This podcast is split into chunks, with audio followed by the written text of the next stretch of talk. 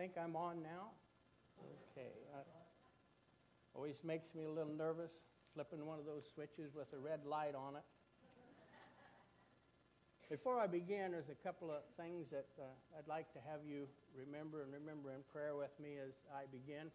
One of them is that this month had been declared as Veterans Day, Military Day, and this coming uh, Thanksgiving, there'll be a lot of those who are away from their family. That uh, some will be the first time, but always it's rough being away from their family on those holidays that we keep. So please keep that in mind. Also, a little background because we might have some visitors here this morning. I'm not the regular guy, okay?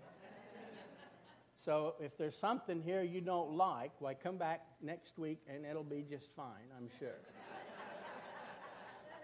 But I have the privilege of not knowing everyone here very well. And uh, regardless of how well we think we know people at times, sometimes there's inner battles that we are facing that God's word will answer. I have found that the greatest battles that it seems like that we fight are not the ones on the outside, but the ones on the inside. At least it is for me. I don't know how it is for you. I see, and, and the scripture that was read this morning, which I will talk about, and you know, it isn't even Easter. It isn't even resurrection time. In fact, where we leave off on that scripture is just with Pilate washing his hands. We didn't even get to the resurrection. But we're going to talk about decisions this morning. Pilate said, What shall I do with this man called Christ? And they all said, Let him be crucified. Now, mankind have made a lot of choices throughout life and made a lot of jokes out of it. I tell people that when Linda and I got married, I stood up boldly and said, Linda, from now on I'll make all the major decisions and you can make all the minor ones. And you know, so far I haven't had to make any. Maybe some of you men can relate to that. Amen. Before I begin this morning, would you bow with me in prayer?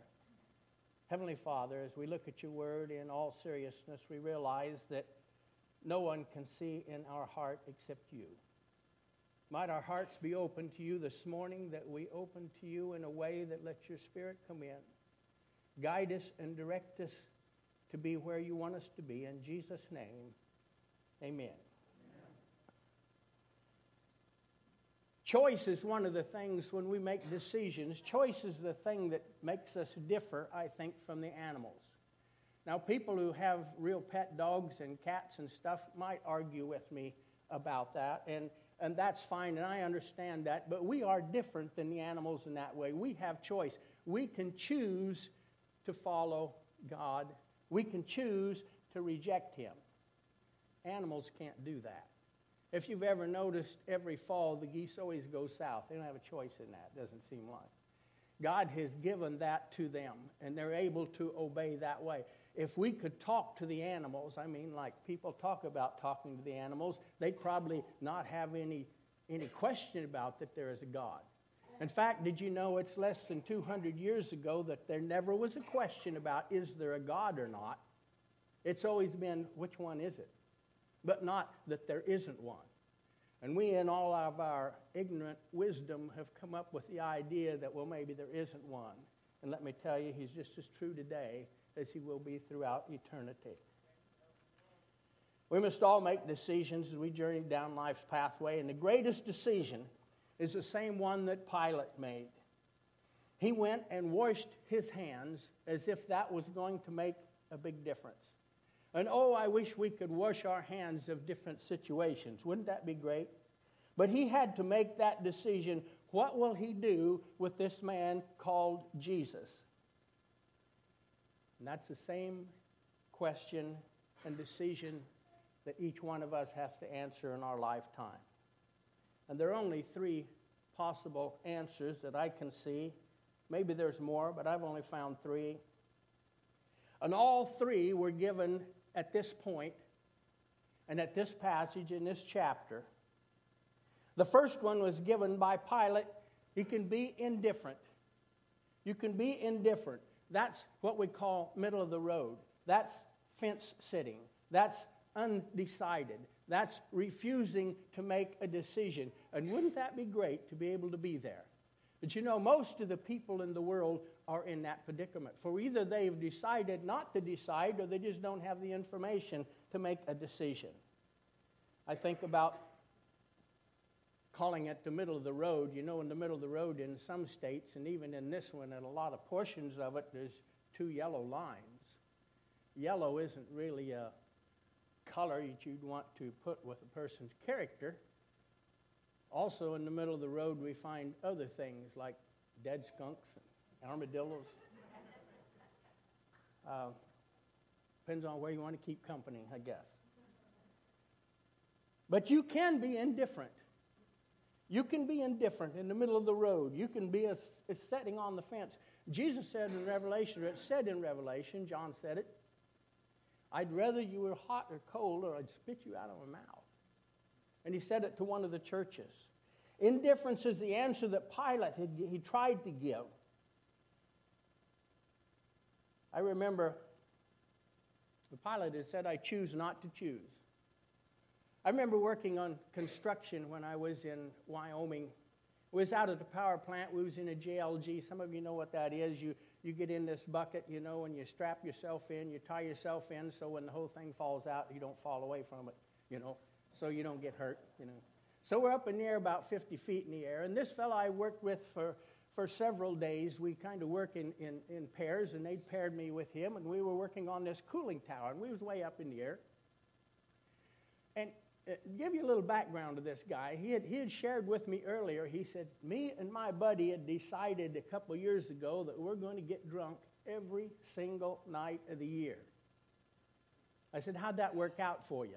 He said, I made it till about June and got in a real bad bar fight. He said, I don't remember anything of it. I woke up better than a week later in the hospital. He said, I don't remember any of that stuff fact, there's a lot of stuff in things anymore that I can't really think of too well. You can imagine. And he asked me this question why in the blank would you want to be a preacher? You know, this is a question preachers just love. and you want you to get this setting. We're up in the air 50 feet. We're in this thing that he can't get out. Not only that, we're tied to it, and he can't even jump. And he asked me that question. He might as well said, sick him. and I shared with him something like this. I says, the reason is because I think God is real. I believe Jesus Christ died for each one of us. I believe hell is real. I believe that he gave each one of us a choice, and there's no other choice. Either we're going to go to heaven if we uh, believe him and choose him, or we're going to go to hell for eternity. And he said, So, you think I'm going to hell? Now, what would you say? I've found that people will back off from that a lot. Well, I really wouldn't want to say.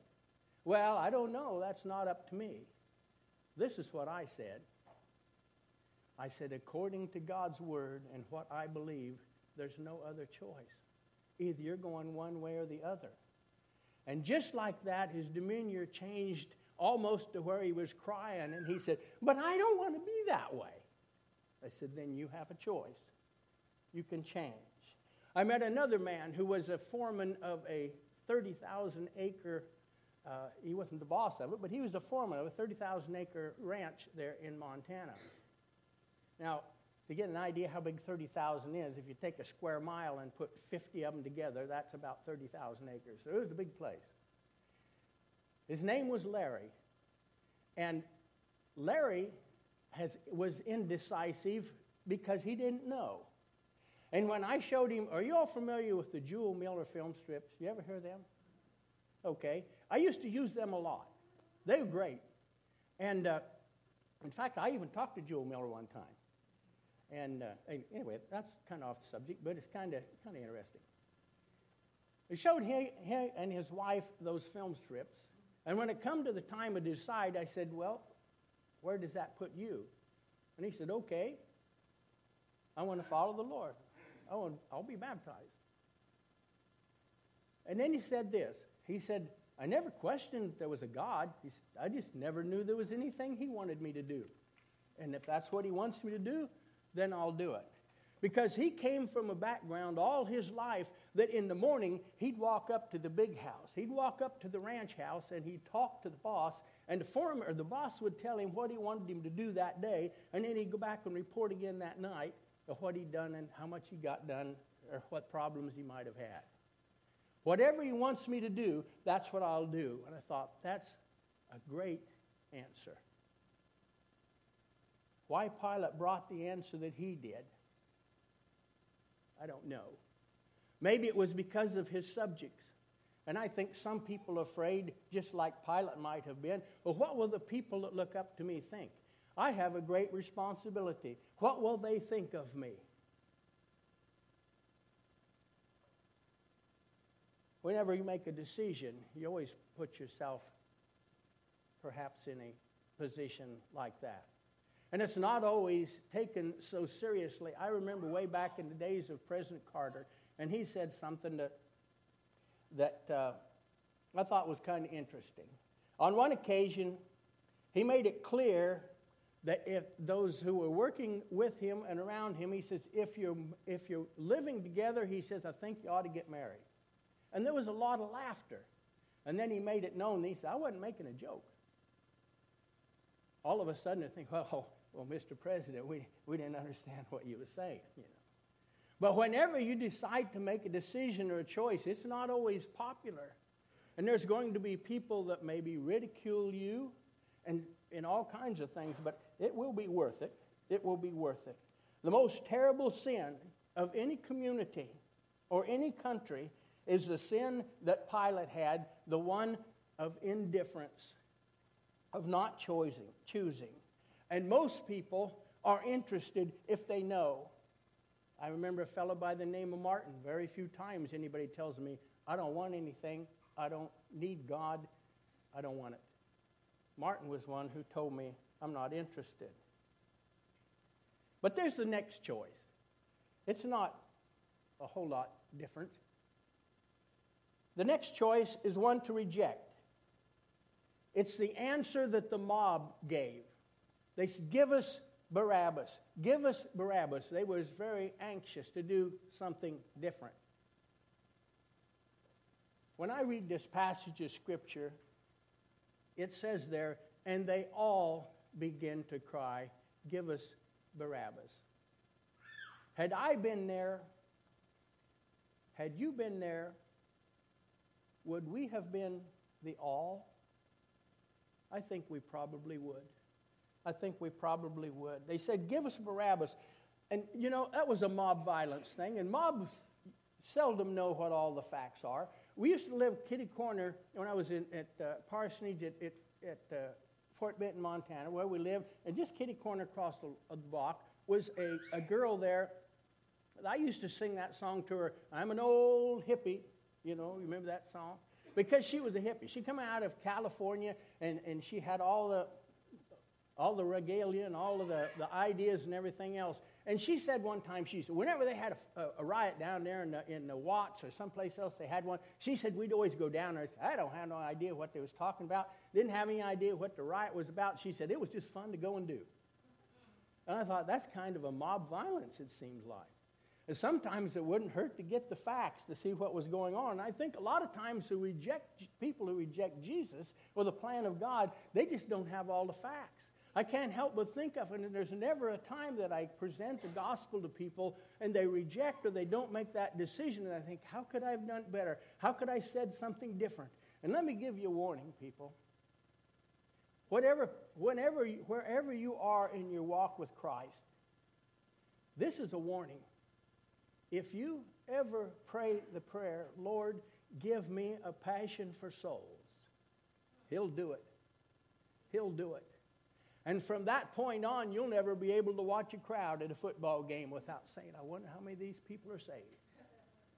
You won't be able to go to, to anything where there's a group of people or a parade or anything else when people are celebrating and wonder, would they get that excited about the things of Jesus?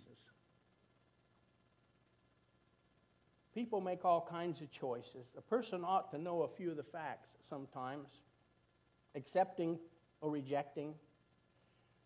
It kind of a, a humorous thing that, that I read. I don't know whether this is true or not. A fellow got a job on an assembly line, and he was quality control. And the guy said, Well, I'm kind of hurry. I don't have time to explain everything to you. But he says, Just keep this in mind. Nine out of ten of these parts that go by you are okay, but one out of ten is a reject. And he left. And that's all the information he had. So he'd go 1, 2, 3, 4, 5, 6, 7, 8, 9, 10, reject. 1, 2, 3, 4, 5, 6, 7, 8, 9, 10, reject. Come back the next day, and the guy said, Wait a minute. He said, 9% of those that you said were rejects are okay, and 9% of them that you said are okay are rejects. So after that, you know what he did? He meant half of them rejects and half of them okay. and some of them, he just gave them two stamps. He should have known the facts a little bit better. The statistics maybe would have worked out a little better for him had he understood the facts a little better. Jesus said, Most will not choose the right way. It gives us an illustration. It says, Broad is the way that leads to destruction, and narrow is the way, and straight is the way, difficult is the way that leads to him, and few there be that find it. It's sad to be that few there are that even search for it. The answer is yet given. Men reject by sin and indifference and procrastination. And if this is your answer, you're rejecting the best friend you could ever have, the best companion you could ever have, and you're rejecting your own salvation for an eternity. Acts chapter 4 and verse 12 says that there is no salvation in any other name whereby we must be saved. Also, a person who rejects is inviting judgment. In John 12 48 says, He who rejects me and does not receive my sayings has a judge. The word that have I, I have spoken will be his judge. And then there's the last choice, the one that's the funnest to preach about, the one that has the greatest promise the one in which I hope each one of us here have based our life and our hope and our expectation on. It's the answer of a few. And in this chapter that we talked about in Matthew, in verses 54 and 55, it talks about a few of those. A, minor, a minority, but a magnificent minority. Do you realize that Jesus started out with 12 people? One of them rejected. He was replaced, and with those 12 people, they began to change the whole world. And praise God for that because we're in that group. The answer of a few. Men today find pardon and peace and purpose in giving that answer. What does the Lord require? Mark 16 16 says, he who believes and is baptized will be saved, but he who does not believe will be condemned.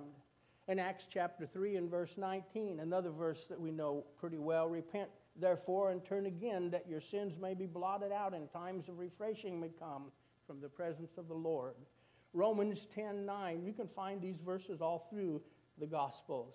Because if you confess with your heart or with your lips that Jesus is Lord and believe in your heart that God raised him from the dead, you'll be saved. Acts chapter 2 and verse 38 Repent and be baptized, every one of you, in the name of Jesus Christ for the forgiveness of your sins, and you shall be saved and receive the gift of the Holy Spirit. Jesus stood on trial. Pilate was indifferent. The mob had rejected him, but a few of them accepted. Where do you stand? There's a couple of poems that I think bear this out. At least they do to me. I've known them all my life. Jesus was standing, he's standing in trial still. You can be false to him if you will. You can be faithful through good or ill. But what will you do with Jesus? And the other one is the one that I think hits home, at least to me, in my life, the best. Tomorrow, he promised his conscience Tomorrow I mean to believe. Tomorrow I'll think as I ought to. Tomorrow my Savior receive. Tomorrow I'll conquer the habits that hold one from heaven away. But ever his conscience repeated one word and only one word today. Tomorrow, tomorrow, tomorrow. Thus, day after day, it went on. Tomorrow, tomorrow, tomorrow, till youth and his visions were gone, till age and his passions had written the message of fate on his brow.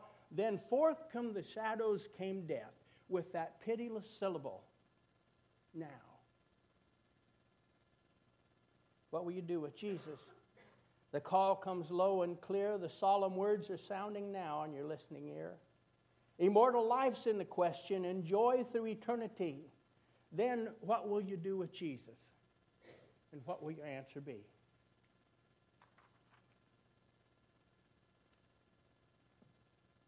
Because I don't know your situation, I wonder how can I get him across the importance of Jesus Christ in a person's life. What can I do to help you remember? Well, I, I thought of this. Now, leave it to a preacher to keep a, think of a stupid illustration, but this is mine, okay? I want you all to look at your shoes. Just look at your shoes. It won't cost you anything.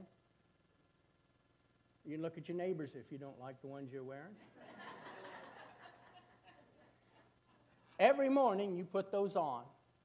And every morning when you put those on, you can give thanks if you're a believer in Jesus Christ. Give me the opportunity today to live for you. Give me the opportunity and help me to see the opportunities before me.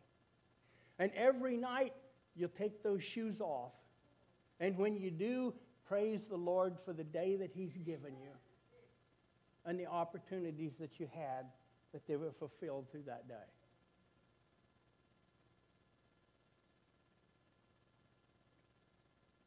For those who haven't believed in Jesus Christ, what could I say to stress the point that maybe something would be strange enough or ridiculous enough or hit home enough that you would remember?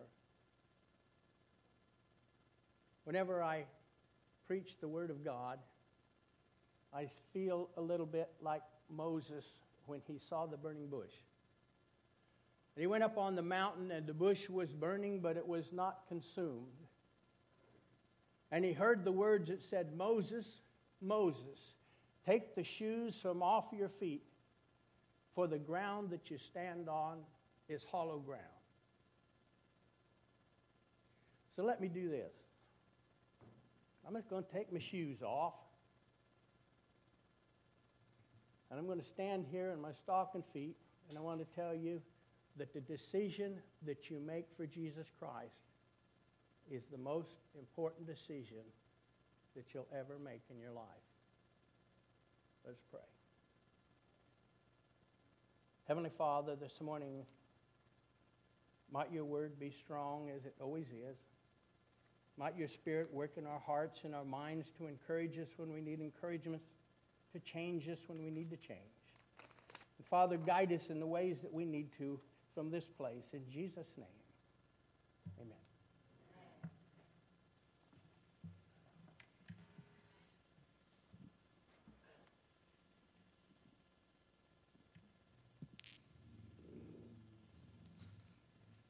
Uh, feel free to stand with us as we sing one more song or sit or however you feel most led to worship with us.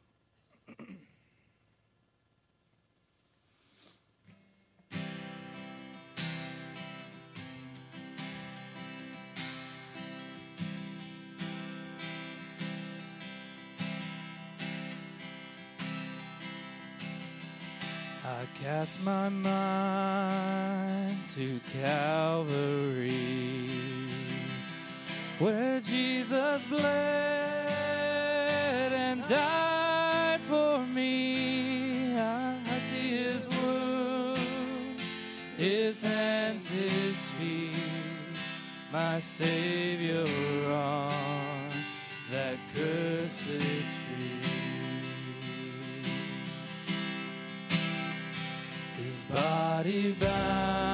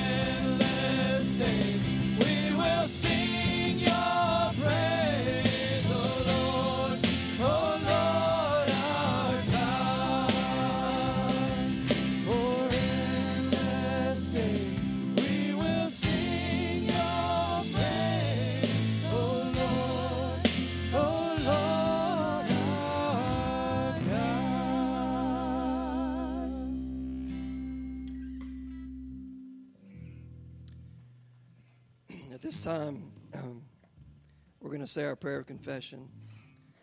And uh, I don't know about y'all, but this is uh, this is one of my this is one of my favorite times of our worship because we have a hard time looking at each other and admitting that we are lost and that we're fallen and that we are broken.